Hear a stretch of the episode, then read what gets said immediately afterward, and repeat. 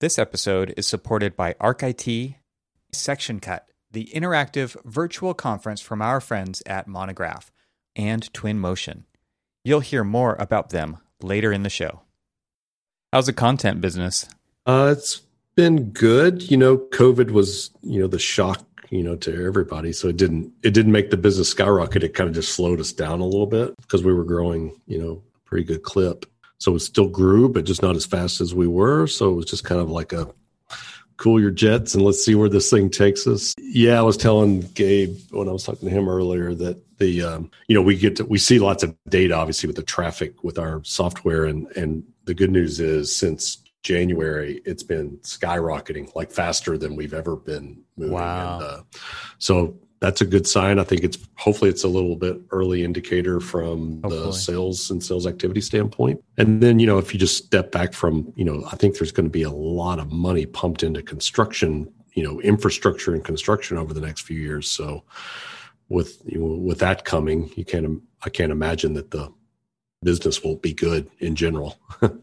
I would love to have a conversation today around the topic of the importance of content. Maybe kind of frame it from a those who get it and those who don't kind of a point of view. And I think you could probably speak the most to both sides of that equation. I think that there's a lot of people out there who don't understand.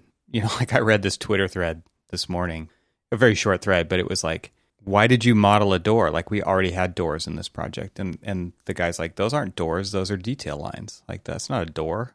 And the guy's like, I don't have time to pay you to model doors.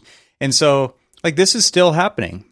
And that's like the most basic example of of this issue. And I and I, totally get it from both sides of that equation. Like there's the part of me that says you got to look down way down the road. You got to have this kind of long game attitude about the purpose of BIM, the highest and best use of BIM, its potential. But then there's like this day to day incentivization of shortcuts. And that's what drawings have always been. Grind. Yeah. And another layer of complexity on top of that is that drawings are an abstracted representation of design intent. Like they're Mhm. not Right. reality. There's no metadata ever in drawings previously, right? so a lot of people still have a hard time seeing that future potential value that, that lives inside a, a model of detail and metadata and information.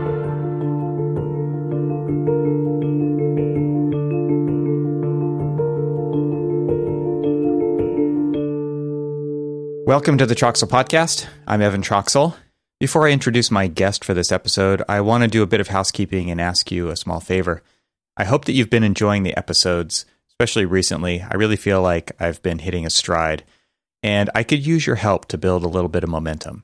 First, please share the episodes with your friends and your network on social and in your offices, public networks, private networks. I don't care. Personal referrals are the best recommendations. Second, please rate the show. I personally love seeing those five star ratings. I'm not going to lie, but that is not all they're good for. This audience is smart enough to know that it helps the show get more attention from the great algorithm in the sky, and in turn helps the show get recommended to more people.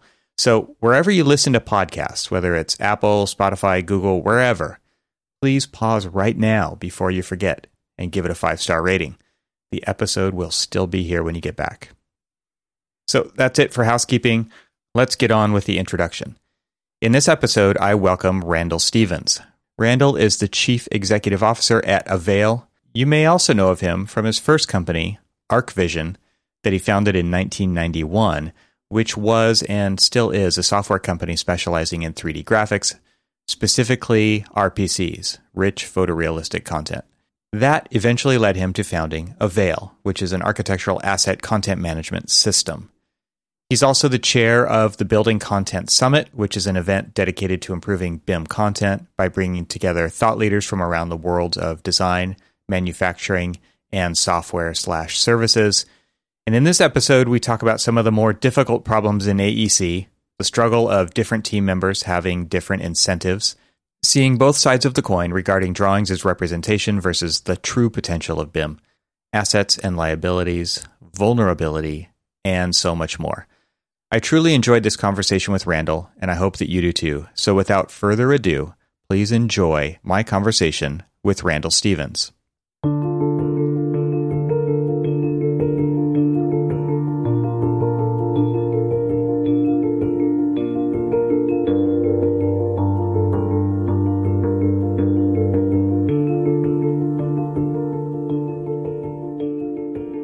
Randall, welcome to the podcast. Great to see you and hear you. Thanks, Evan. It's just been it's been a while, yeah. Yes, enjoy it, and always, always, you know, one thing I miss. You were asking before before we started recording this, you know what what the last year year and a half had looked like, and one of the things I miss the most. I'm probably a pretty social person, so I like you know miss the conferences and getting to see you know what I would consider friends, industry friends that I would always run into at the various uh, shows and places that we would go. So that's probably what I've missed the most.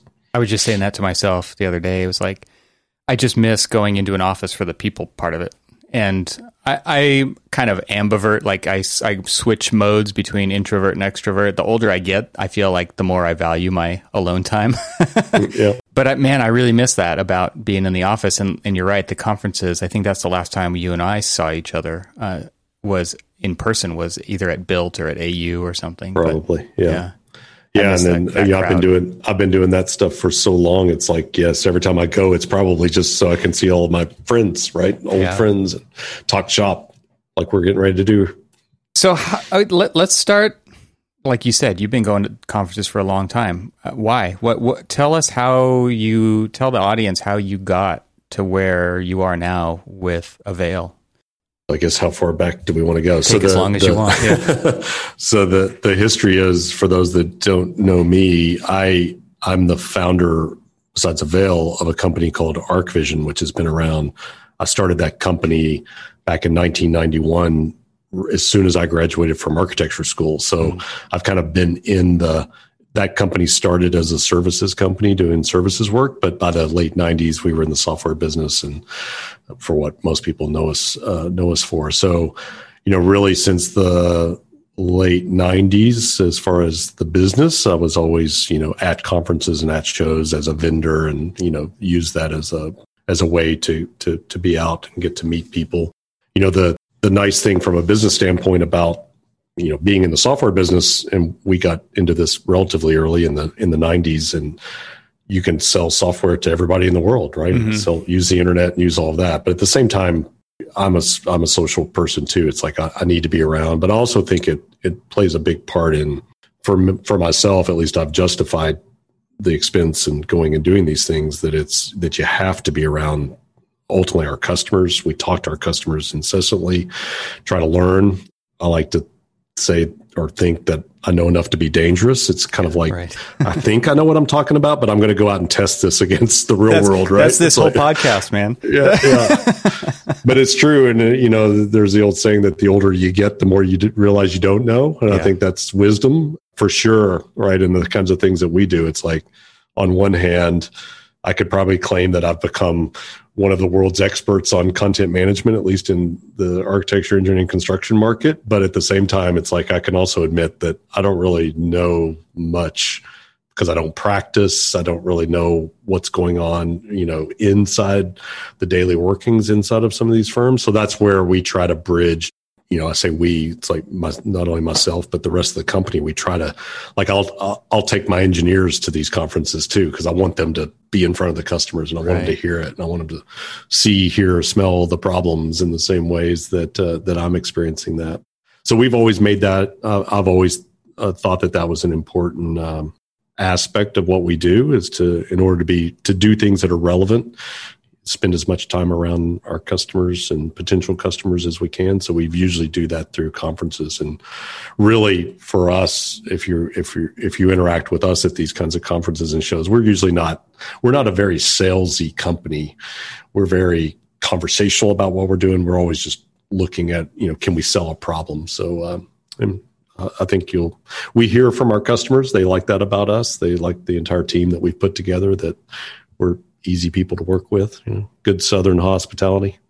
That's kind of the business development model of, like you just said, hospitality. It's very much conversational and curious, like curiosity.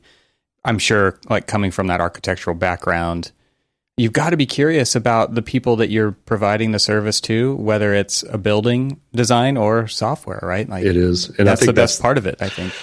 I think that's the thread. You know, there's a lot of people that will say some of the best people in the software industry and make the best software are actually people who are architects or you know were trained i never practiced i have a degree in architecture, but uh, but I think it's because the the thread that's there. It's about process and and when you learn. I wrote a piece for. Uh, I graduated from the University of Kentucky, and I'm sitting here at our offices, which are located in Lexington, Kentucky. I wrote a piece for the alumni magazine uh, just in the last few months that came out, and I I'm surprised they actually let me. And you have to be the right age to to get the uh, title, but I said it's the process, stupid, right? It's like, and so I wrote. Uh, they wanted me to write a piece about you know basically to help explain to people that hey, when you study architecture, you don't have to just build buildings. You can go do mm-hmm, other kinds of mm-hmm. things like what we've done, and you know, I've thought about this a lot over the years. I think it really is the process. And when you come from a design background and, and understand iterative design and critique and all those kinds of things that make good end product, it really doesn't matter what you apply that process to. It's a good process. So I think there's a lot to that. And, and by going to conferences and putting yourself out there and meeting so many people and just kind of having this open door attitude and policy about approach approachability is – you don't know where that rabbit hole is going to lead. I mean, there's you're just open for business, right? and that business, you might not know what that is.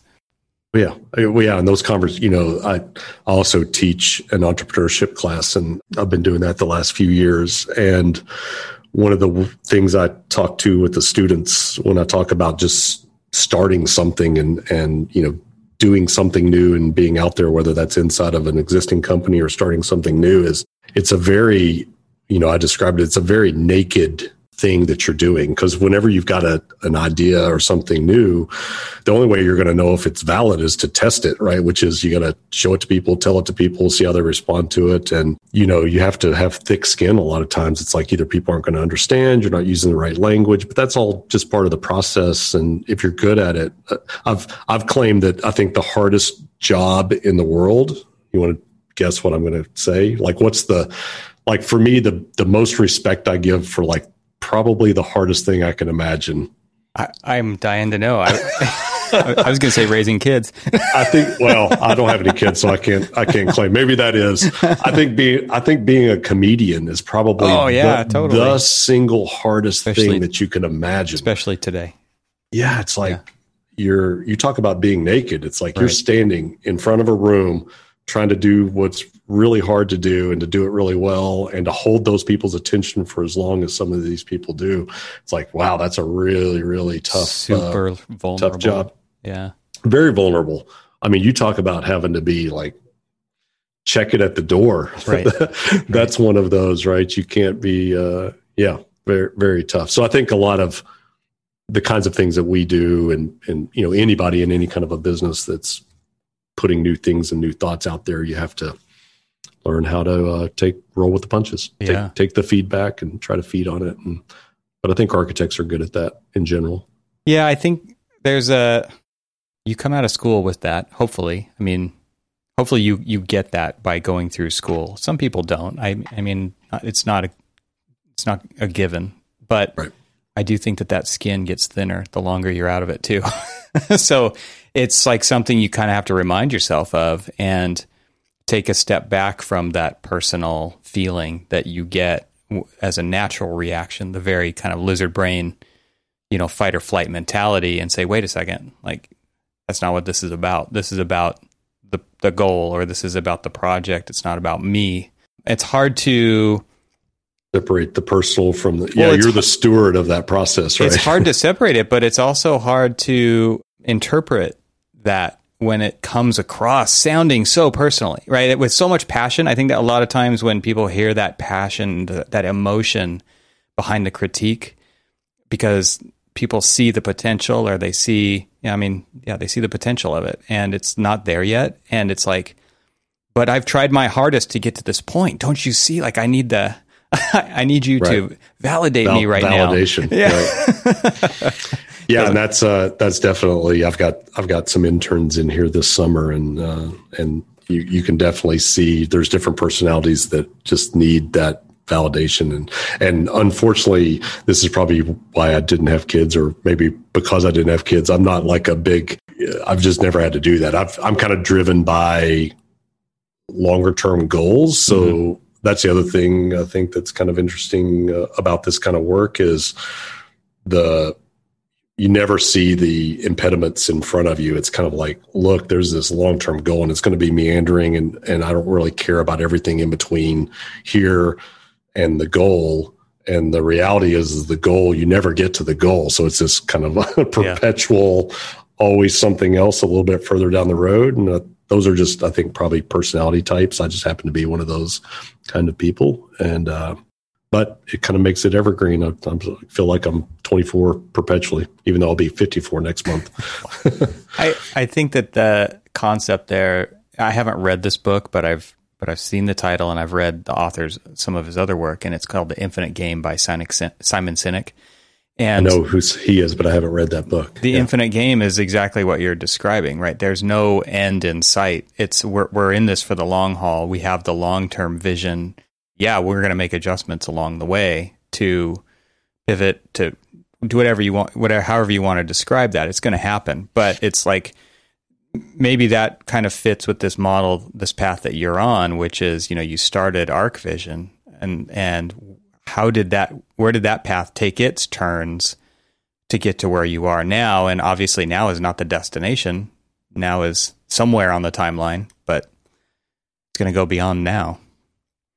Yeah, for sure. And I, you know, I've described the stuff that that we're embroiled in now with Avail is you know, I can, I'm, I'm, you know, it really is building on all the years and everything that we learned. I, there's bits and pieces of this that I can track back to, you know, thoughts and things that we learned and formed over the last couple of decades. But, um, but I also think that's like I've told people it's like I think I could work on this the rest of my career. Right? It's yeah. a big, fat, juicy problem, and uh, those are the those are the things that I get excited about. It's like, hey, you start wading in thinking you're working on one thing, and then you discover, wow, this is actually a, a bigger, I had you know, no harder problem, yeah. right? And uh, you know, at that point, it's like then you just have to decide how long do you want to work on it. I like those kind of problems. I like when there's big problems to be solved. So when did you decide to kind of switch course? I mean, I assume that even at ArchVision, you probably switched course. Oh yeah. Well, that company, as I said, and you know, started around. It, started at night. Yeah, it's still around. Um, started at 91. It was a services company. So basically, you know, I was, I always track back and say it's, it's because I was born when I was born. So born when I was born, and being the age when the personal computer kind of came around, I got interested in computers, right? Kind of junior high school age, mm-hmm. late, you know, 79, 80, 81 time frame. And then in high school was interested in it, go to college thinking I was going to do something around software, computers. And, you know, lo and behold, there wasn't even such thing as computer science, right? So they put you in electrical engineering my personal story was I made it about three semesters and like, what is this? This has nothing to do with what I thought it was going to be. Not what I signed up for. and then switched to architecture, which, you know, in hindsight now was a great move. But, but got interested in the compute, you know, combined then my interest and got interested in the CAD side of it and 3D modeling and visualization and all that. So when I started ArchVision, you know, it was basically a services company where it was like hire Randall to do the stuff that you don't know how to do, right? Yep. So, so you know, grew grew that, you know, learned a lot just running a business and hiring people and figured figuring all that out in the early '90s, and then what became the RPC product, which is what ArchVision's, you know, most people know it for. Uh, you know, was just one of those things that I kind of figured out in the mid 90s. And, you know, by 98, we had turned it into a software product. And at that point, that kind of took off. And over about an 18 month period, got out of the services business. And, you know, the, the, the story there running a business is whenever you're running a services business, cash flow is like your enemy. And especially when you've got employees, all of a sudden it's like you have software and you can sell this thing on the internet you know, back in 1998 and take your credit card and that money's in your account in 24 hours. I was like, oh my gosh, this is like, you know, the yeah, best thing service, ever. service versus product kind of epiphany yeah. right there. So got to, yeah, made that transition right pretty quick and recognized it. So, you know, really now over the last 20, 22 years, 23 years, uh, been in the software, you know, business. So at ArchVision, you know, the story of Avail then is that you know, with all the success of ArchVision and that that product line, part of what we ended up always working on and developing were basically content management systems to manage content and to do those types of things. So at some point, you, you kind of wake up and you're like, wow, we're spending like all this engineering energy on content management. And, you know, I'm asking myself, like, how many other people are doing the same thing? So you start looking around at all the other software systems and saying, well, everybody's kind of half-assed doing it, doing it. And then there's obviously the problem inside the firms of, of how they manage information and content. So, you know, I can trace back kind of the origins of Avail, at least mentally, you know, back to 2006, 7, 8 time frame. And then we were building some new content management stuff at, there was a, there's a, a part of the ArchVision platform called ArchVision Dashboard is what we called it. I was just on a call with uh, with one of our large customers yesterday and telling them it was a group of them out in the LA area, and I was telling them I was like, you know, I can track the roots of this back to to people inside your firm because I was at AU one year and had our ArchVision dashboard, and we were thinking about you know what ultimately became Avail at that time, and I was like, I stopped stopped them in the hall and was like, hey, I got to show you something, and I want to pick your brain about it, and they were like great timing. I've got it. we got a group inside the firm that's working on this. Let me get them introduced so I can, you know, it's like those are the way those, you know, back to the where we started the conferences and being around people and getting to, you know, grab 20 minutes of their time and talk about some of these things, you know, leads to all these other things that go on. So, so we, we actually were developing Avail as a product at ArchVision in 2015 2016 time frame. We went into beta in 2016 with it, and then it was we were getting really strong affirmative reactions to what we were doing, and so I ended up spinning it out into a separate company just so that we could have, have its own mission. Needed to raise a little bit of money around it.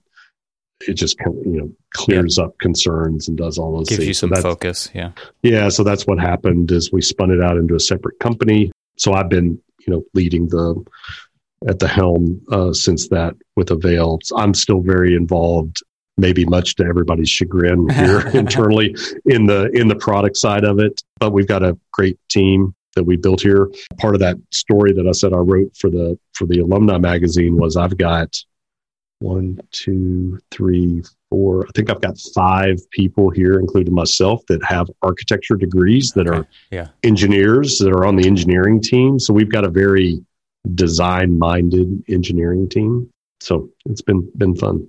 Got a good group. So why have you chosen to stick with uh, creating products for architects? what's uh, kept you What's kept you adjacent? That might be that's a loaded question, right? Because I question yeah. that all the time. It's like, damn, how you know, or would other industries, you know, be more receptive or faster receptive to some yeah. of these kinds of things? Uh, you know, I mean, I think that just goes back to it's my interest. It's like I love being around. I mean, there obviously some of the, the some of the brightest people that I know, right, or people that are design in architects, engineers, designers. I think it's a noble, you know, they they tend to always be working on things that I think are largely for the public good and you know very civic minded, I, I think, is part of it, being around that group of people. Yeah, just affinity and interest, right, in the market. It's a huge market, right? So if you can figure out how to crack it, right, uh, you know, the numbers I've heard of global construction is like, you know, $15 trillion a right. year. So it's like a huge, huge number. So now if you, you know, the complicated part of it is as a market is it's very fragmented. There's it's infinitely complex, which is also why it's a fun problem to try to go try to solve.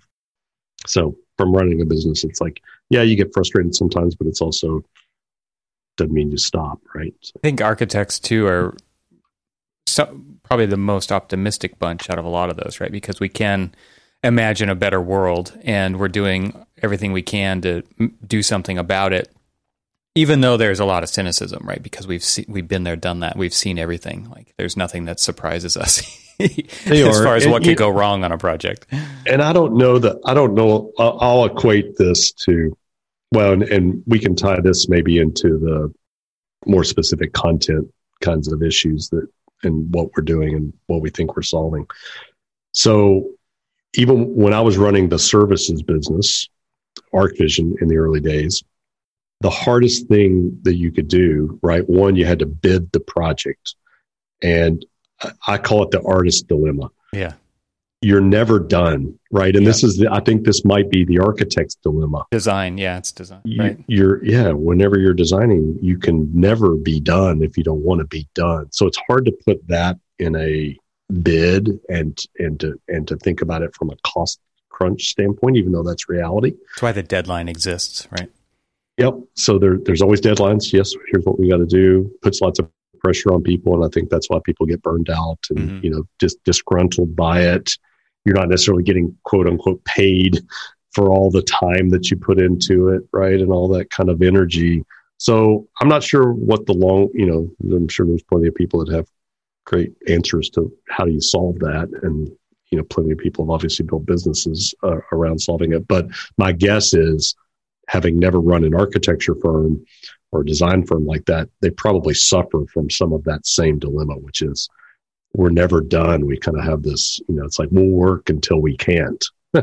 and uh, or, or, there's no money there. But at the same time, right? There's a project that has to be delivered. There's certain deliverables that have to go out the door. So it's a uh, it's a conundrum, right? Of, yeah. of how to how to balance that. And uh, anytime there's design in it and artistic kind of flair, I think you probably run into that in into that problem.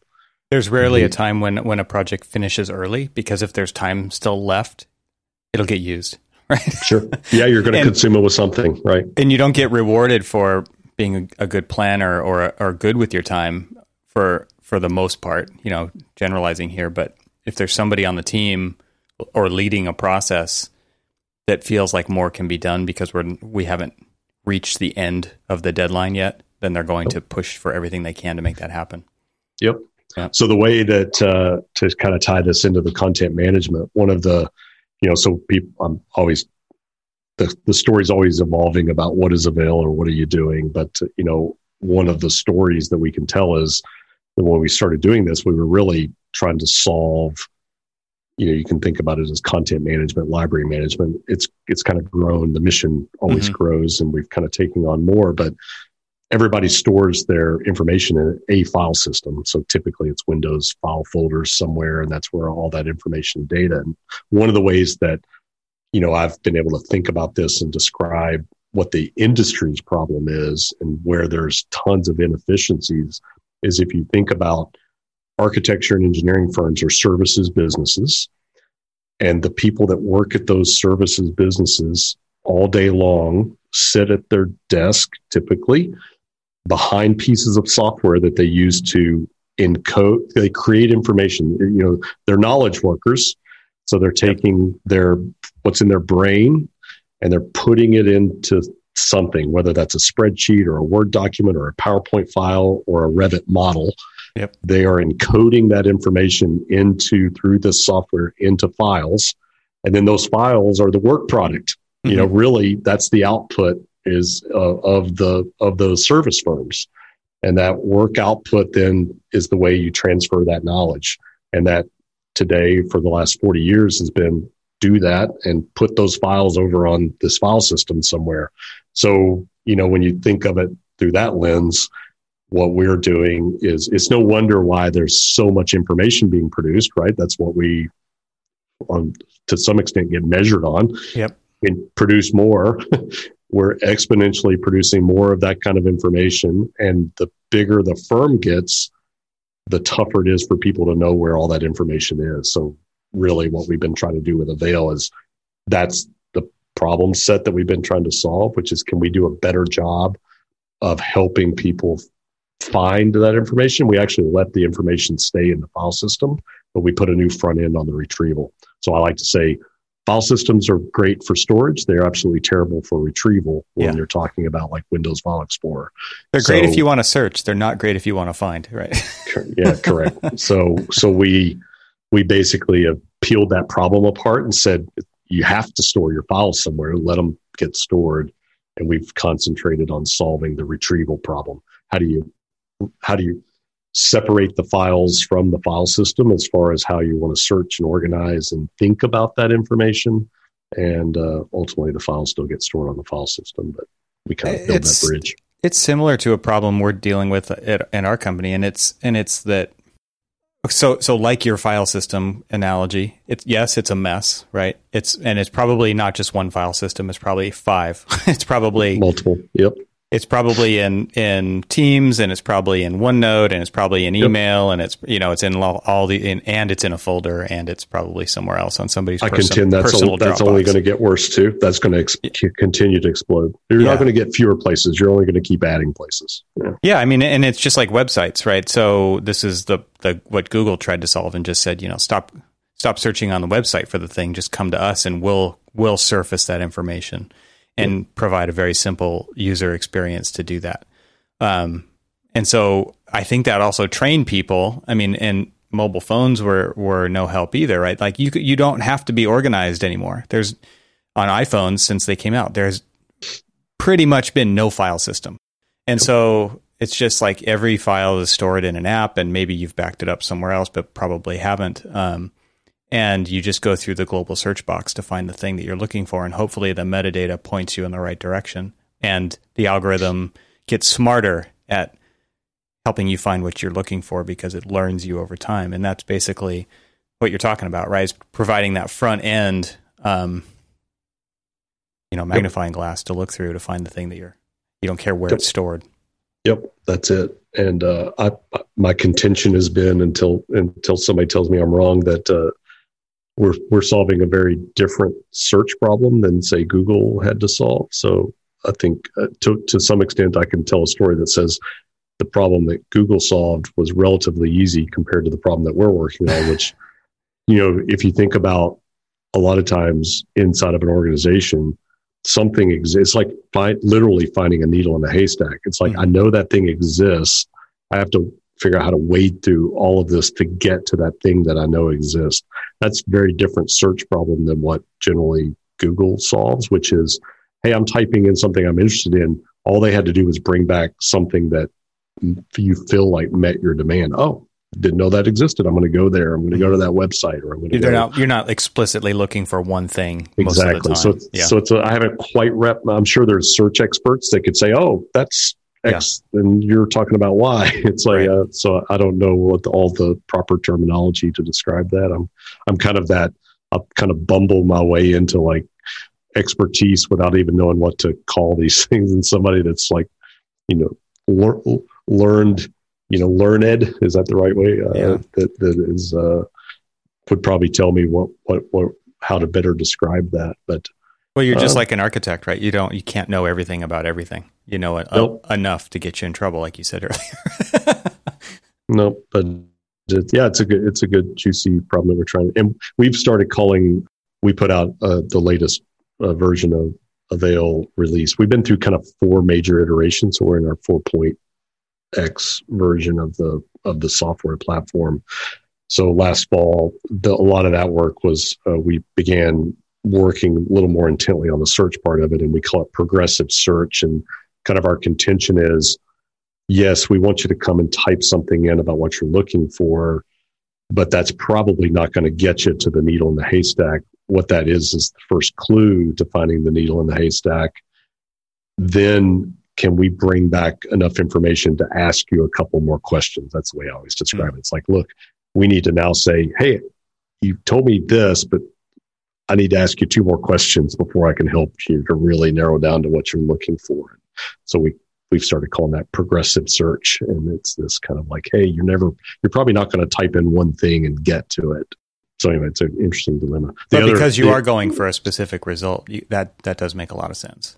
a lot of times. Uh, what's interesting though, when you look at, you know, we do, we capture lots of search uh, on the platform and obviously get to, you know, we can see what, what the, what people are searching for across the, Mhm. the platform inside their own respective firms. Of course, the top terms are like literally the number one search term is door Yeah. or some form of door. I've also, uh, I was just running the numbers on this. We captured, there was over, there was over 2,000 different permutations of searches with the word door in it. Oh my gosh. So when you begin to think about how complex this is, right? And you know, we've been working on, uh, and I know you doing work around the, the, the manufacturer side of this about where that information is, but that's part of where now we're trying to figure out like how can we, you know, if you've typed in something very specific, you know, how do you match that up and deliver the right information? But my joke about the, you know, it's door, window, chair, table, and I'm like, search the top search terms. If you ask a third grader how to build a house or what you know what makes up a house, that's basically the way people search for stuff. Yeah. Door, window, chair. And it's it's incredible how smart search has gotten because our and again I think this goes like technology trains us or be, you know I'm searching on my phone for something and I got fat fingers and there's a period in between every word instead of a I'm the uh, same way. a space bar a space Yep. Uh, or there's an at symbol depending on which app I'm in. so if I'm on Twitter, every word has an at symbol in between. And it still can find what I'm looking for, even with typos in the words in between the periods.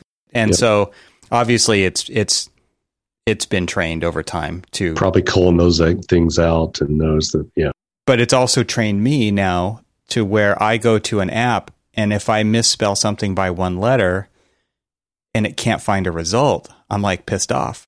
right, right. yeah. Well, yeah, they should have better technology. Right? Yeah, totally. Yeah, that, that's, uh, yes, definitely when people do it well, it, it raises the bar. It really makes everybody have to, you know, Get- yeah, catch up, get on board. improve what they're doing. Right. This episode of Troxel Podcast is made possible by Twinmotion. What if you could visualize your building in a couple of clicks, remove months from the design process, or create a bridge between stakeholders to solve problems before they even come up? Our friends at Twinmotion offer simple, real time visualization for architects. Their technology lets you view and edit your scene on the go in the same pixel perfect quality as the final rendering. Twinmotion seamlessly integrates with other tools like SketchUp and Revit, transforming your BIM or CAD models into high quality images, panoramas, VR videos, or presentations. Sound complicated? Well, what if I told you that Twinmotion enables anyone to present the biggest ideas in the easiest way possible, regardless of previous CG experience? To download your exclusive free trial, head to twinmotion.link slash TRXL. That's twinmotion.link, not .com, link slash TRXL. Monograph. Monograph is building a community of like minded firm owners and operations leaders who are looking for solutions that align with their firm's values. On top of that, Monograph is building the only cloud based practice operations software built exclusively for architects by architects. Monograph's easy to use and beautifully designed software allows you and your team to know in near real time whether you are on pace to deliver a project on budget. With Monograph, you and your team can plan project schedules, budgets, role assignments, and team members all in one place. The best part of Monograph? It doesn't require a degree in finance to use. To experience the difference today, sign up for a free trial at monograph.com. And to underscore their commitment to the community, on August 12th, Monograph will be hosting their first ever virtual conference. It's called Section Cut. This one day event brings firm owners, operations leaders, and project leaders together to learn from success stories and workshops, all with a goal of improving their business. Reserve a seat at Section Cut today by visiting sectioncut.com. And ArchIT. You may be doing IT yourself or have someone you trust doing it, so why would you even consider switching IT providers to make technology your competitive advantage anyway? Well, many of you don't feel like you're getting enough value from your current IT provider. Some examples of this include slow response times for critical issues, the inability of your provider to answer key questions that you have pertaining to your business, the same issues showing up over and over without long term solutions to the root of the problem, and it's just likely that they're doing an okay job and you'd rather avoid a difficult conversation with the people already in place. Well, the truth is, okay doesn't cut it, and the right IT provider can make a meaningful difference in your day to day work experience and in the bottom line of your business. It's also key to remember that you are in business to make money, and the right IT provider can help. A great IT provider takes on the load of managing the transfer process so you don't have to worry about it and you can concentrate on running the business. They take on all the work with onboarding through the allocation of their resources and include you in the critical decisions along the way to minimize your time away from billable work. So, as business owners and architects, How often do we think about our IT provider? Typically, only when things go wrong. And for many of us, unfortunately, this happens too often, especially with the latest emphasis on remote work. I know that I've had to deal with my fair share of IT fire drills. Not pleasant. ArchIT, however, is a very different kind of company. They specialize in serving architecture, design, and engineering firms, and their goal is to help you use technology as a competitive advantage.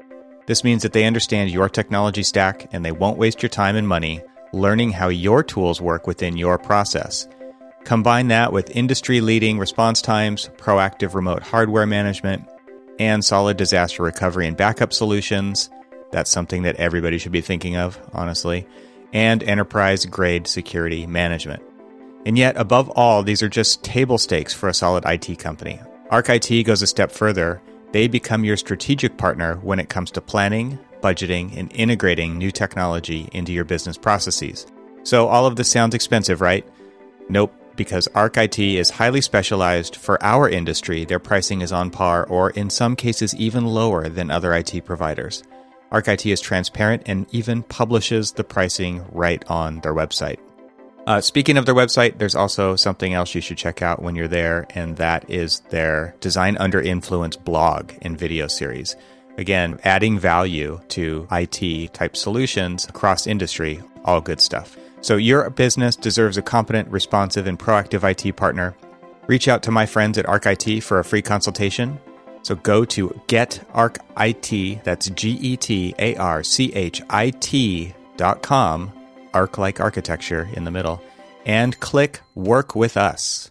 So, thanks very much to ArchIT for sponsoring this episode of the Troxel Podcast. And now let's get back to our conversation. Well, the the the whole kind of bigger topic here that I, I thought would be interesting to get into is the importance of content from your guys' perspective because you see it all. And because, you know, I come from a firm that had five to six generations in it, and you're seeing this because you're in the you're serving the whole industry, that you're seeing it replicated over and over and over again. And like you even said in, earlier, like you're create you want to create this thing. Who else is creating this thing? And and at some level, everybody's creating this thing. They're they're doing it for themselves. They're trying to find a way to organize this stuff and take their efficiency up a notch. And and there's other people in the firm who just see no value in that whatsoever. It's like, no, you just draw the doors, right? Like you don't search for doors, you draw doors. Period.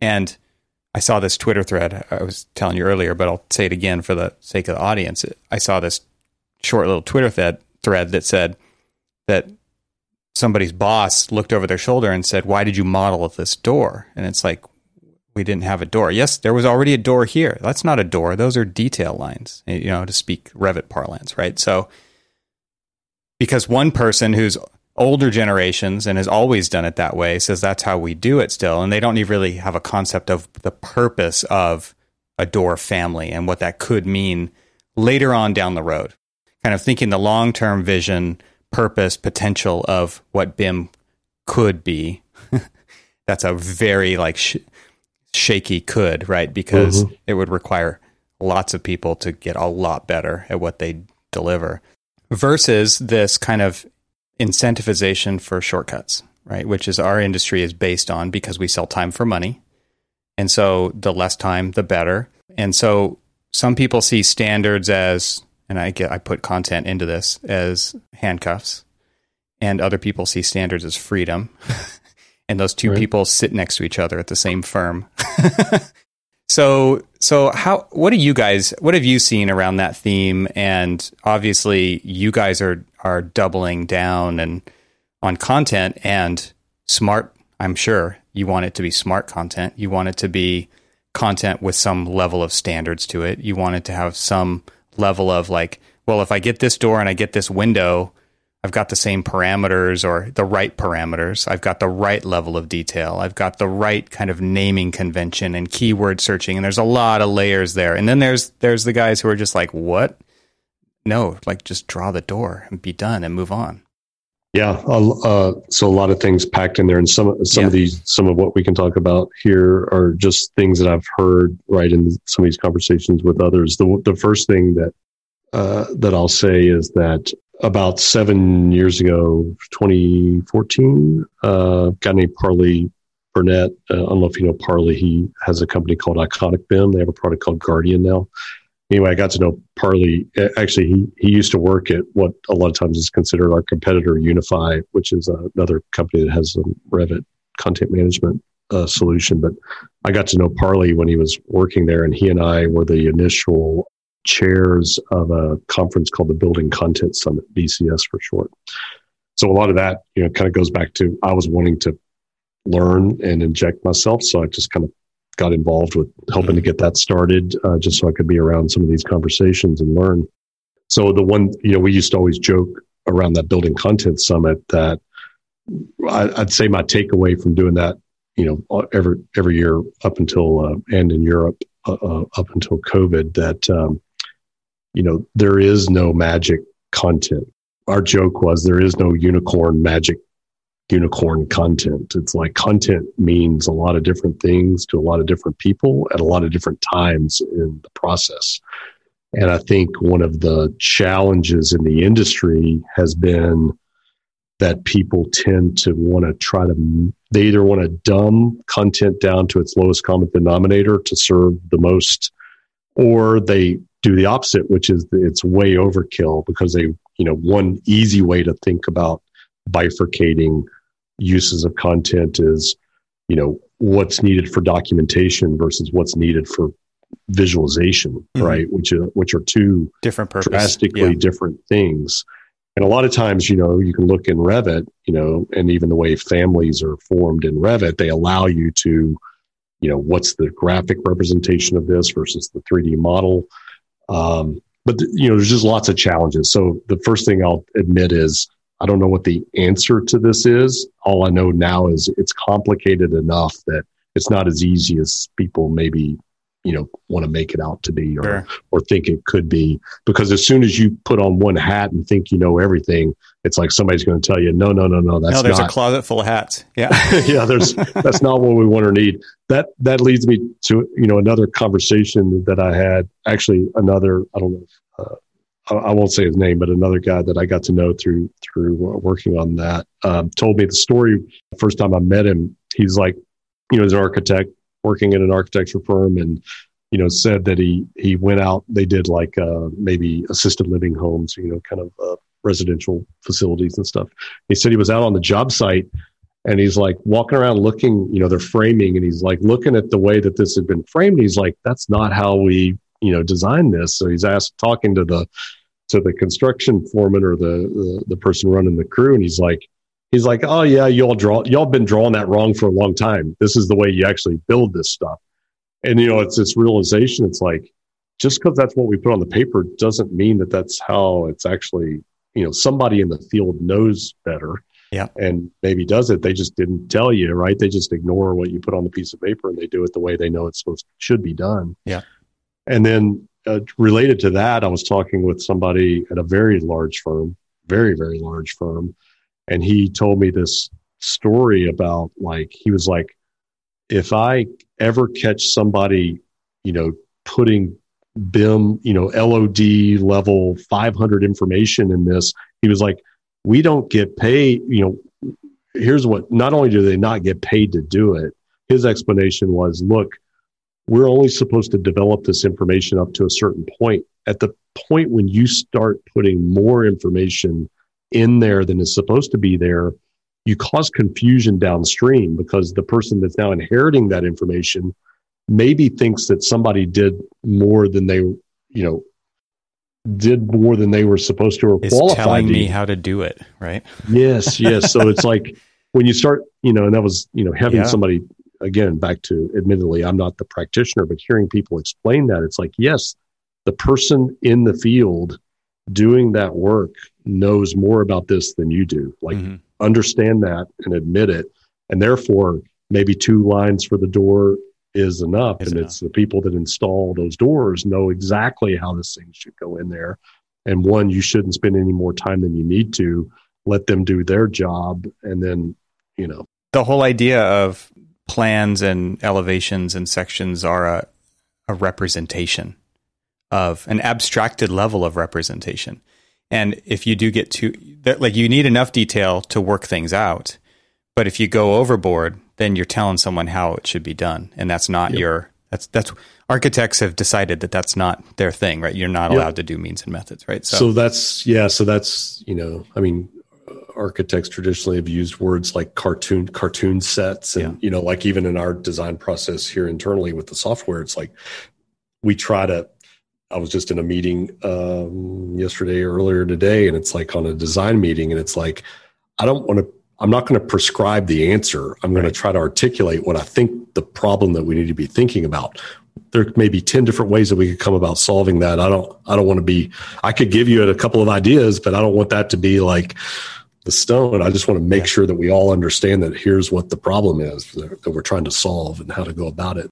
So I think when you get into pieces of software and BIM and things like Revit, the tendency is now to try to get maybe sometimes more detailed than you need to, or you know maybe somebody else needs to solve that downstream. So this is why it gets complicated about, you know, what kind of information should the manufacturers be giving you? Well, right. it depends on what part of the process I'm in as to what I need. Well, and every manufacturer is going to give me a different set of answers for that too, which is hard to square. Well, even, uh, you know, when we first did the first year of the building content summit, we had a hundred plus people in the room and uh, Aaron Maller. I don't know if you know Aaron. Aaron yeah, he was, was just involved. on the show. Yep. Yeah, Aaron was uh, Aaron was involved in that, and uh, Parley, of course, that I mentioned earlier. And one of the things that we ended up doing, which I thought was a was a was was interesting, and was we said, look, let's let's break the building. Let's make a graph that's the traditional building process,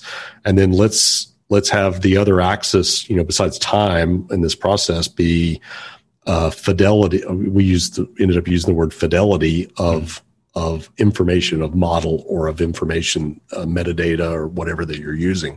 So what we did was we put those pieces of paper in front of all 100 people and said, we want you to plot out on this scale what you need at what time what time and even that was interesting some people said at the very earliest right if you got a visualization hat on in the very earliest stages of schematic design and you're trying to show somebody something, you might want a high fidelity model to look realistic. And then after you've kind of done some of that early work, you throw that away and you go back to like basics. And now that we have some up. more understanding, we might start over. Yeah. Yeah, but even in that room, right, of a hundred people, I'd have to go dig and see if I could find that info. But it was like not everybody agrees with what you need at different time, and it's really I think, a testament to the complexities of the different roles that people have, what they need or want at different times. And, you know, that makes content and what makes good content a hard, a hard thing to answer. Right? Yeah. In black and white. Yeah. It, yep. It's, it's uh, interesting because there's so many levels to this that we could talk about. There's, like you said, there's the purpose of the model, and there can be team members who have different ideas about what that could be. There's there's a principal in charge who's like it's drawings, right? To get agency approval. Period. There's somebody else who's like, no, we're going to use this for commissioning for you know whatever sustainability status we're trying to achieve with the building. Then there's the visualization, and then there's the energy modeling, and there's all these different reasons, right? There's Demands, clash detection right. during the process, and et cetera, et cetera. And so you've you've got one set of deliverables for an agency approval, which is 2D lines in a PDF or on paper to which there is basically no metadata I- embedded within anymore. That is likely, you know, for, for many decades past, is what they actually build from. And then there's this whole other direction that we're going toward, you know, call it digital twin, call it, you know, owner, um, mm-hmm agency over their model in the future to run their facilities or whatever. And in the middle somewhere there is like you mentioned earlier like no we don't build it that way at all there's we don't even ask the next piece in the process what they need in this model mm-hmm. or in this right. set of drawings we just have this set of assumptions that we encode into every one that goes out our door because that's our qa qc process right right man that's a messy messy puzzle oh yeah yeah, it's really complicated. you can look at that as that's the fun part is to yeah. try to start to crack you know crack that apart and, it's a wicked problem right? And there's some people who are yeah it's a really wicked problem. There's some people who are up for it. It be frustrating problem right? It's a frustrating problem too uh, just because of that. The other uh, the other thing that that i've uh, kind of tossed around which i kind of around that building content summit i had uh, had proposed a couple of times that i thought an interesting a talk or a session would be I wanted to have two people debate. And this is, you have to kind of put your business hat on to think about this, but you ask people, is your content an asset or is it a liability? Basically, is where is it on your balance sheet? Because it's, it's, it's like home ownership. It's definitely a yes. Well, I have that debate with people too all the time. Right. But, but it, it's a good way to kind of really back up and say root cause what are we trying to do? When you talk to most people about their content and from that standpoint, like reusable assets, things that they build and maintain, your door model and all those types of things, they act and treat them like assets. Very protective. Yeah. Right. Hey, that's ours. We're yep. not sharing that with anybody. That's that's intellectual property. It's an asset that's on our balance sheet. But in practice, the way you see almost every firm operate is this stuff becomes liabilities. And at that point, it's like, is this really what you're building? Is this really where you're building value in your business? Is from that, or are those things really liabilities? If they're liabilities, then there should be this call for like sharing, right? It it it a shared I liability. Hate, I hate yeah. to think about how many times people have modeled the same oh stuff. Yeah, exactly. Oh my god! Like how many millions of man hours could be um, could be you know used more productively than redrawing the same thing. So within firms, we see this a lot. It's a lot of the reason justification uh, inside firms for using things like Avail. We want our employees to reuse assets as often as possible. I don't want them when they can't find it easily to go spend time redoing it because then you've got QA QC potential new QA QC problems with it, regardless of spending the time to to, to draw it again, right? You introduce all kinds of potential error and those types of things. So, you know, people want to reuse this. Well, if you're reusing a lot of stuff, really, then I think you got to take another step and say, is that door where we hang our hat on our value? It's like, no, just buy a good standard set of doors, right? Why isn't everybody using the same set of standard doors? It's like, well, and to further complicate this, people are downloading crap from the internet, right? Like, how many times have you heard the story about a Revit City model uh, borking your right. Uh, right. Revit model for seven days with five people working on it? Yep. And to complicate things even more, it's like, well, okay, I'll just go back to my last project and copy that broken family out of it. And guess what? It's broken in this project now, and it's broken in the next project, and it's broken, in the next one.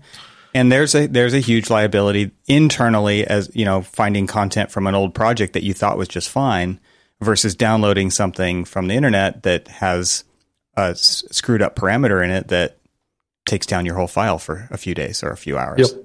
Yep. So I'll tie this into some of the things, uh, another quick story, and then kind of you know some of the things that we're. Just to be clear, we should draw doors out of detail lines. That's what I'm getting maybe, right? It's like copy paste.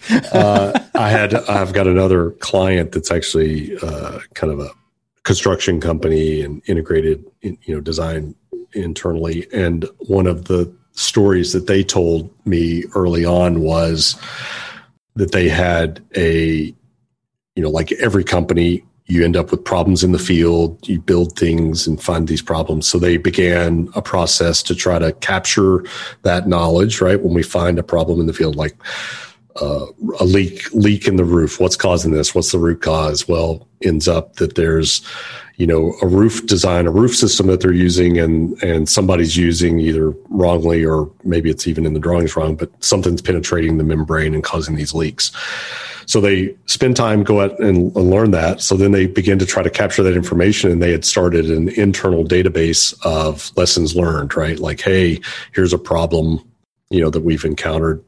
Don't do it again. Well, then the frustrating thing inside of those firms is like, it doesn't go away. And, you know, when you, when you peel back that problem, I'm like, look, you put this knowledge in that knowledge base, but it's disconnected from what people are actually doing every day. There's no there's there's no rational person who's going to say, hey, I'm going to go read through all of the potential problems yeah. and just to see. So what that got me thinking about and some of the stuff that we're doing at Avail now is we're trying to what really needs to happen is when somebody is using a detail right that that matches to that problem and it's brought onto a sheet right then is when you want to pull that information to that person and Red say flag. hey yeah right and right now all of our content, right? When you think about that lessons learned databases content, the Revit, the Revit detail is a piece of content in the library. You know, all of this is all of this content lives in different databases. They're in different file systems. They're in different places. So one of the things that we're working on now is is how to begin to connect those databases. Yes, that information needs to live over there for that's what that system's for, but these things need to be connected. And and from a technical standpoint there's no reason we couldn't begin to connect them. So that's some of the problem that we're working on now is like hey content we've kind of tackled at least the first stage of like hey we're pretty good about the individual pieces of content. Can we now figure out how to start connecting these things together? Because really that detail is a concept. Yes it's a it manifests itself in a Revit model, maybe a PDF document, but there might also be a photos that were taken off on site somewhere that live somewhere there might be this lessons learned database that needs to be a connection to that so how do we how do you begin to pull all this stuff back together on behalf of the end user yeah. that says oh i didn't stand a chance in hell of ever finding that because yes it was in that system but there's just no way i ever would have no. they're just disconnected so yeah i think that's a big problem in the industry is we it's not that we lack information. It's this information is all disconnected. So it's it's unstructured. Yeah unstructured data uh, it's all disconnected. Yes we put this stuff in file systems and in databases but those aren't connected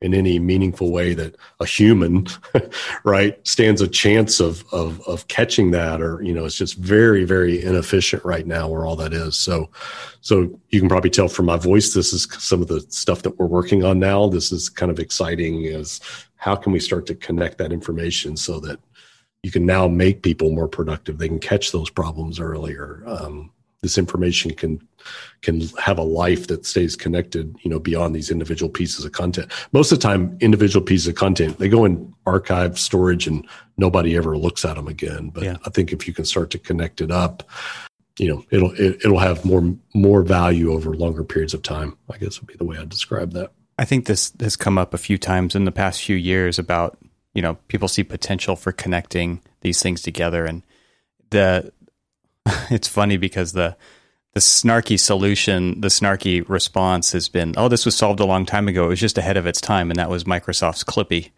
Mm-hmm. oh i see you're right. trying to are you going to write a letter? Let me help right. you with that right, right and it's like it recognizes some kind of pattern, pattern. And and then it it sets off a, an impulse to go look for something and it brings it back. Hey this might be relevant to you right now. And that's kind of what we're talking about. No, I think, yeah. And it'll just hopefully be a better implementation of what was his name? Clippy. The, Clippy, Clippy, the dancing clip. Yeah. The, you know, the little paper clip. Yeah.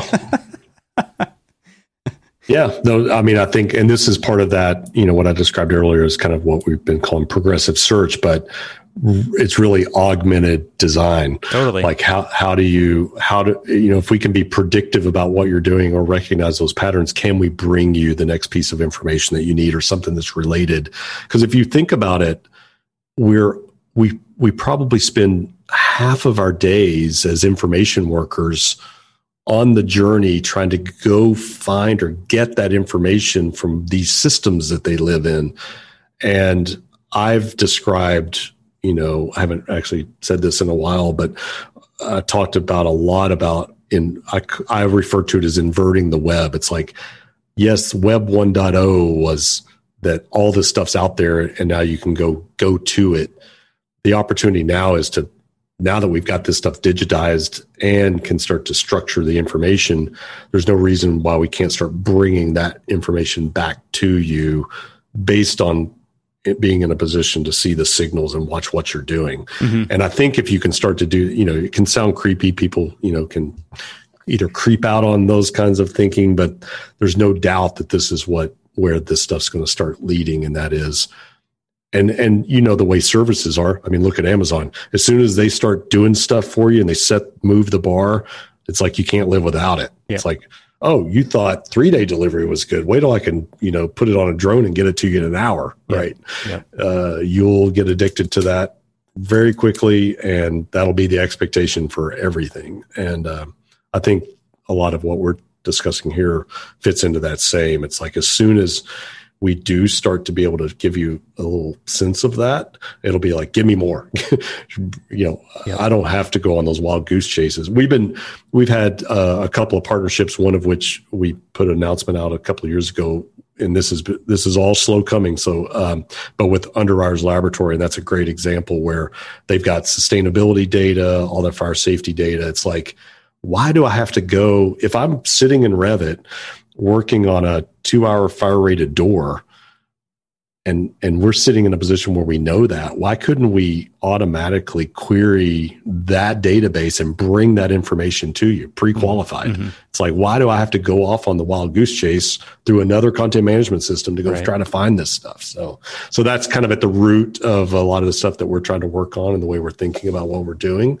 Uh, the content just becomes the first part of the signal and then can you begin to layer in and attach information to that and know something right get smarter over Yeah, time. and I think a lot of those, a lot of the things you're talking about, when you do go off on that wild goose chase, it's full of distraction, and it, like I've said before, like you some somehow you don't even know how you just ended up shopping for shoes. Like you were going to the UL website, and now you're buying a pair of shoes, and it's like that's a very real thing. And so not only are people spending the time looking for that, but they're also getting time stolen from them because advertising is really good at what it Right. does.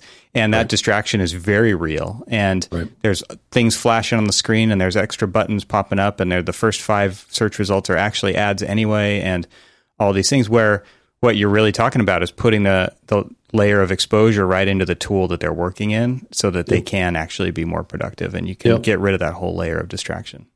Yeah, and I think you know the lofty goal is can we take the more mundane things out of the equation, right? The things that you know in hindsight people would be like, yeah, that was Why my we do job to like do all that? that. It's Yeah. like, well, sheesh, wouldn't you rather have been designing?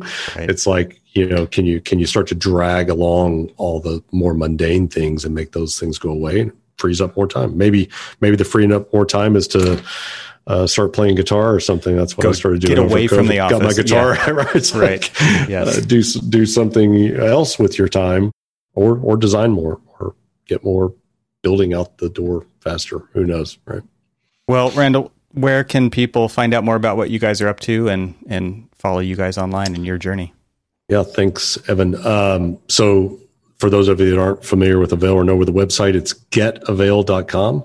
If I wanted to get avail.com, you could actually go buy it or buy it for me. That would be the nice gift.